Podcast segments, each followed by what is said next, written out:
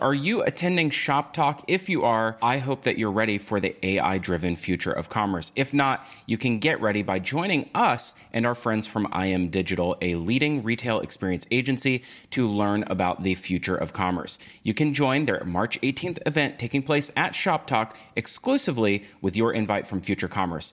Find out more today at events.imdigital.com.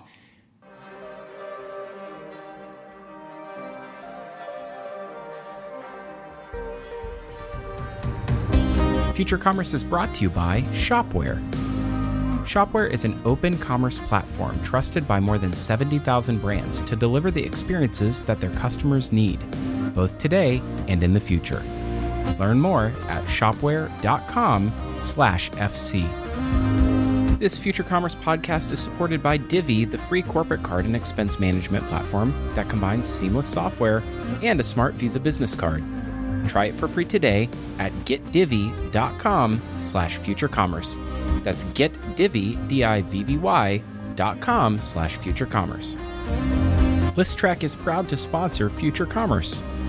Listrak is a unified digital marketing platform with a data-first approach. Retailers like Vineyard Vines, Tula Skincare, and Travis Mathew trust Listrak to boost customer engagement and drive e-commerce revenue. Discover more at listrak.com slash future commerce. That's listrak.com slash future commerce. Hello and welcome to Future Commerce, the podcast about the next generation of commerce. I'm Philip. Today it's a little bit of a different episode. We are going to uh, bring to you a spoken word audio version of one of our most recent Insiders essays, number 127. Before we get there, I just want to say we've got a lot coming up on the docket. Uh, as you know, we launched our Visions podcast, and uh, we are deep into our content and panel that took place at the Visions Summit back in May. And we are getting deep into a lot of content that I've been wanting to make for a long time. Uh, we're covering topics like our brands. Uh, a new form of artists and their products are a canvas that is an episode called Romanticism can't wait for you to hear it. It should be out now on all platforms. Uh, we also have a brand new part of our website that is launching that's bringing every issue of our newsletter, The Senses, online to be searchable. And all it takes is a free sign up to join Future Commerce Insiders and Senses with a Future Commerce account. And by the time you listen uh, to this, it should be up and live. The Senses should be live. Uh, and it's our newest section for membership and our newest benefit that we are launching to you, our subscribers. You can get both of those things at futurecommerce.fm. And while you're there, if you sign up for a Future Commerce account, you'll get on our newsletter mailing list. And that is our third piece of news that's coming out. We have a awesome dinner, a salon event that we're putting on in September, uh, date TBD. It'll most likely be in the Palm Beach area.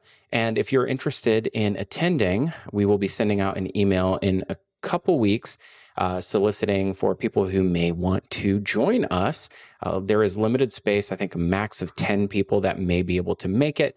Uh, and we are going to be joining forces with our friends at Smarter to put that on.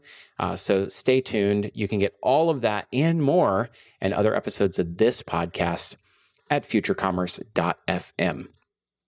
So without any further ado today, I present Insiders number 127, The Uncorkening, Revisiting DTC Groupthink and Brand Criticism, published on July 11th, 2022. My eyes had barely adjusted as I woke up this morning. I saw a tweet and I thought, might I still be dreaming? The tweet read, thinking of returning my whoop band. Anyone else? To my surprise, I was not only awake, but there were a handful of likes and nearly a dozen comments. Whoop, a longtime darling of the DTC space for its quantified self fitness band, requires a pricey monthly membership to own. The band tracks your heart rate data and provides feedback for recovery and sleep tracking. What's surprising about this exchange is how unthinkable it would have been to see it take place just one year ago. Fitness fads come and go, but adherents in the DTC space lavished praise upon praise for this device and the entire experience around it. They joined together to compare recovery information, they discussed the ill effects of alcohol on their sleep, and they jeered at Amazon when they released an Alexa enabled knockoff for much cheaper. One respondent said, I'm thinking of selling mine too. Another said, I'm tired of it telling me that alcohol is bad for me. In my timeline alone, five more threads with similar criticisms for Whoop began to pop up throughout the day. So I had to wonder to myself have we uncorked a long held frustration with this particular product with Whoop that had been latent all along? Or have we become disenchanted with the narrative in the DTC space overall?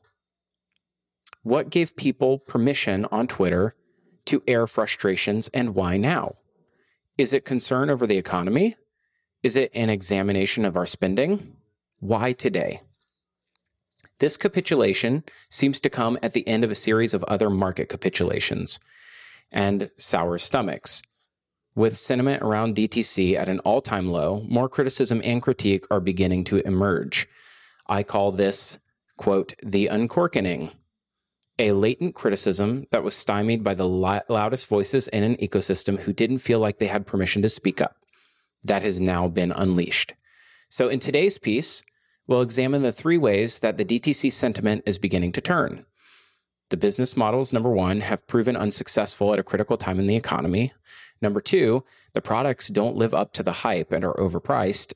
And number three, the loudest voices have been silenced or moved on.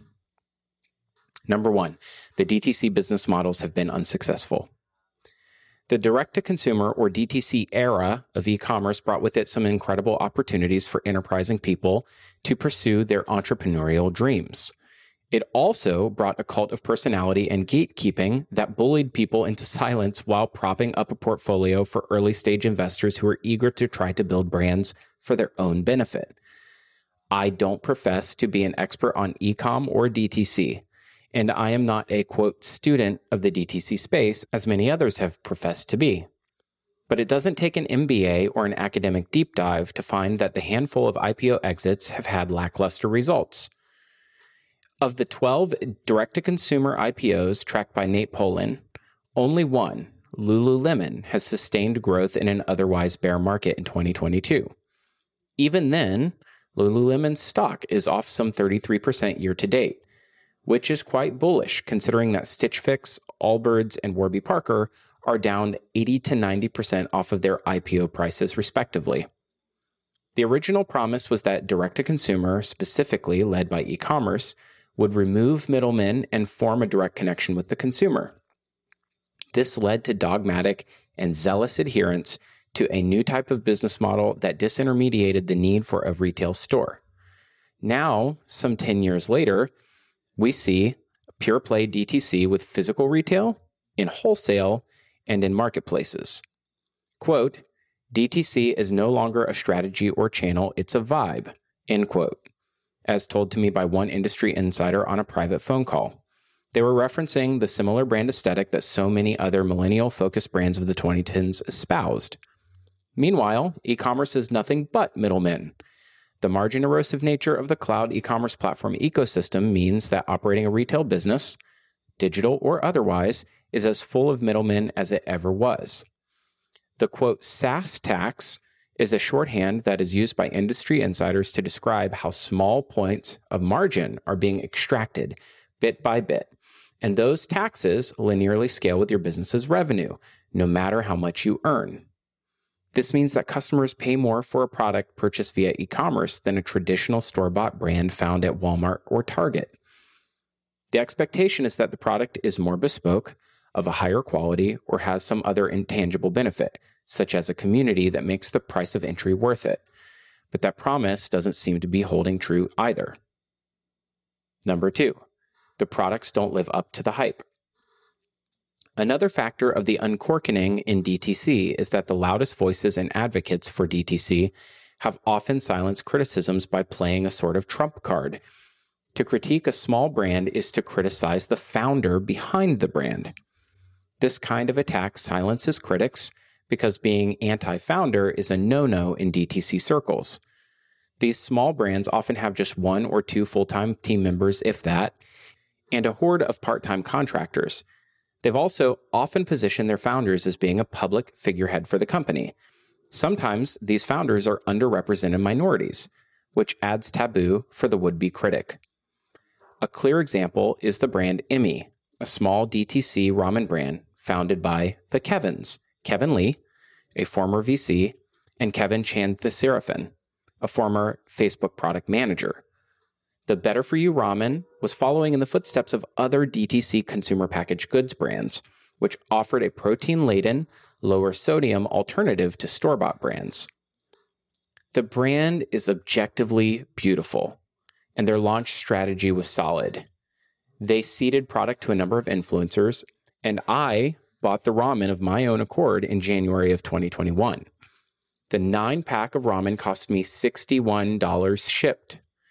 When I cooked it, not only did it not look like the pictures, but the noodles were grainy, soggy, and the broth tasted sharp and sour. Not at all like a 99 cent top ramen. Quote, I didn't even try the ramen, unquote, confessed one of the launch day immi influencers who I spoke to over Twitter DM. Dude, it's so gross, he later admitted. When I reached out to one of the Kevins for a refund, they graciously responded and offered a 50% refund.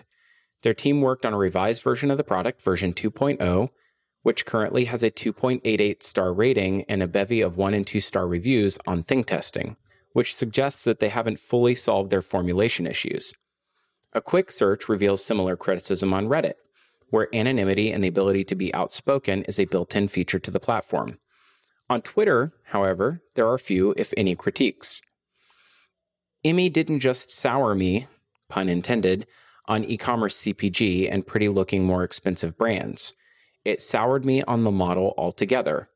I was coerced into purchasing a product for 60 times the market rate by a person that I consider to be a friend, who was hyping a product that he himself had never tried. When I later criticized immi on a podcast with a guest familiar with the founders, they asked me to remove my comment from the finished interview due to their status as an angel investor. Meanwhile, the guest also cited knowledge of how unfavorable the reviews had been and didn't like the product themselves. Point number three the loudest DTC voices have quieted. As capital outcomes wither for those who had built their reputations on the examination of the DTC space, the loudest voices have been silenced. Due in part to the great resignation and to the inaccessibility of capital in the current state of the markets, many of the most visible DTC acolytes have moved on to new projects or industries. Let's examine a few of them. Chris Cantino, co-founder of Schmidt's Naturals, a DTC deodorant brand with a nine-figure exit to P&G, is now a full-time Web3 proponent. Webb Smith, founder of 2PM and former co-founder of DTC men's shirting brand Mizzen+Main, has been silent on social media since April of 2022. Among other factors, mental health seems to play a large factor for folks exiting the public conversation. Kelly Vaughn, former co founder of The Tap Room and Gavalo, stepped back from day to day operations. Kristen LaFrance, after leaving Shopify, moved to a SaaS startup repeat as community manager, but had been quieter than usual on Twitter up until the time of this writing. Helena Hambrecht Price went quiet on Twitter in 21 following a separation from Woody her ex husband and co founder of Haus.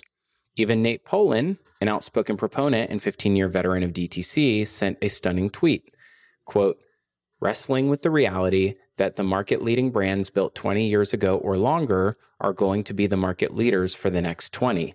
End quote. Without these outspoken voices, the space has been eerily silent and the momentum has slowed. As one person explained to me after the time of this writing, they said, the priests have left the temple. In conclusion, here is a quote from the Senses January 27th, 2022. I wrote, We will look back on the disruptor brand DTC era as primarily benefiting the R&D departments of KFC, Target, and Amazon, who have been able to operationalize and capitalize on the new consumer expectations created by venture capitalists. from the Senses. To Nate Poland's point, the incumbents will succeed in the wake of a DTC failure. Disruption theory states that when an entrant tackles incumbent competitors head on, offering better products or services, the incumbents will accelerate their innovations to defend their business. This has proven true on all accounts. What's more concerning for DTC is that we are at the beginning of a long market cycle, which may cause us to cut spending. As concerns about the economy grow, people are going to re examine their spending. And if they don't feel intrinsically connected to a product or to the person who is selling it, they have fewer reasons than ever to buy it direct. A form of brand romanticism seems to be dying. From our 2022 Visions report, we found that 42% of consumers buy from products to support the brand, despite not liking or desiring the product directly. This kind of behavior will subside as consumers refocus their spending on essentials away from expendables. My own experience with the uncorkening is that until today, I had feared repercussions on publicly sharing my own firsthand experiences with many DTC brands that failed to live up to their promise. Nick Sharma, a revered and well connected proponent of DTC, is closely tied to the immi project. As many capital allocators and angel investors are connected, my critique would likely have been casting a pall over future commerce as a whole or labeled me as anti founder, or worse, critiquing one of the few pairs of underrepresented minority founders with venture backing in our space, when we should be praising and celebrating successes like Kevin and Kevin have had in getting the project funded and launched, not deriding them instead. So rather than speak out, I said nothing. But on a dime, the environment has changed and we're waking up to the reality that the DTC era may have come to an end, if not been put on pause. When I woke up this morning, I was already convinced that I could live without bougie ramen. Tonight, when I go to sleep, I'm convinced that I do not need a $30 a month Whoop band. What will the uncorkening make me not want to buy next? For Future Commerce, I'm Philip. Thank you so much for listening. You can find more episodes of our podcast, including longer form episodes uh, with many guests and amazing people, including those in the direct to consumer space. You can get it all at futurecommerce.fm, including our newsletter. And if you want more of our research, including our most recent research piece, Visions, you can get it at visions.report. Thank you so much for listening to this episode of Future Commerce. We believe that commerce is a catalyst for change in whose world? Your world, the world around you, and maybe one day the world. Thank you so much.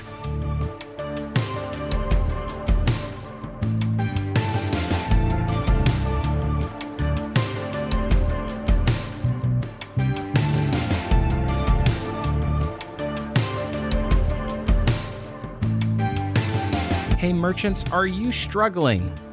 Are you struggling to provide an engaging experience to your customers because of the limitations of your current e commerce platform? Or maybe do your merchandising and operations teams feel limited because they're experiencing friction and they're drowning in information overload and there's so much opportunity cost that's traded away because of repetitive work simply because you're working with a system that doesn't adapt to your needs? Or maybe everything just needs to be built from scratch. If so, Future Commerce wants to introduce you to Shopware. Shopware is an open commerce platform that's trusted by more than 70,000 brands to deliver the experiences their customers need, both today and in the future. Learn more today at shopware.com/fc. That's shopware.com/fc.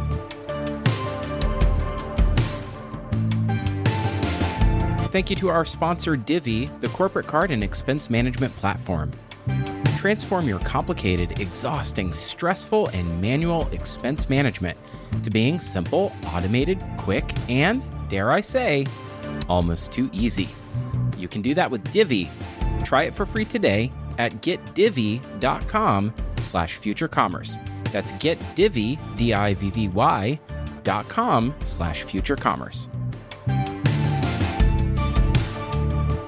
We're proud to be partnered with Listrak here at Future Commerce, and I have a question for you. Do you ever have a social media influencer who sends traffic to your website?